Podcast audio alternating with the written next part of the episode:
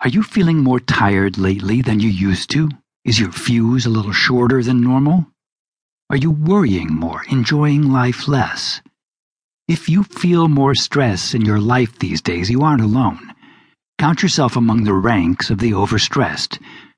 Most people feel that their lives have too much stress.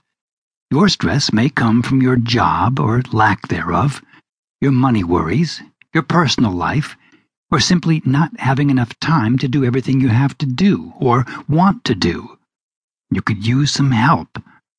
Thankfully, you can eliminate or at least minimize much of the stress in your life and better manage the stress that remains. This chapter helps you get started.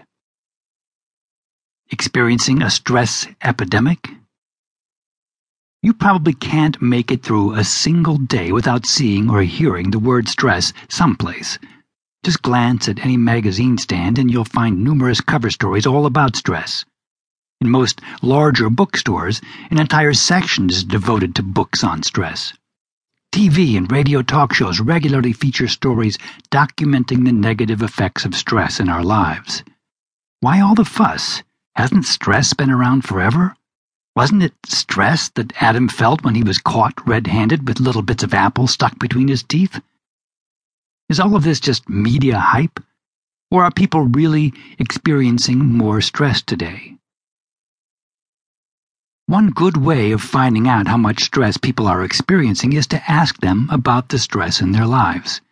Here are some findings from recent polls and surveys that did just that. A 2010 study published by the American Psychological Association found that 44% of Americans said that their stress levels had increased over the past five years.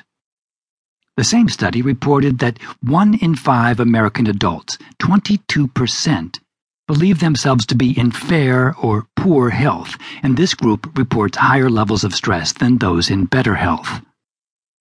A Harris interactive survey of more than 1,550 Americans found that 46% reported that their stress level is higher than it was five years ago. 80% said they experienced medium or high stress levels at work. 60% said they experienced these same stress levels at home. Our lives, it seems, have indeed become far more stressful. But why? The next section provides some reasons. Understanding where all this stress is coming from. In his prophetic book Future Shock, originally published in 1984, Alvin Toffler observed that people experience more stress whenever they are subjected to a lot of change in a short span of time. If anything characterizes our lives these days, it's an excess of change. We're in a continual state of flux. We have less control over our lives. We live with more uncertainty, and we often feel threatened and, at times, overwhelmed. The following sections explain some of the more common sources of stress in our lives.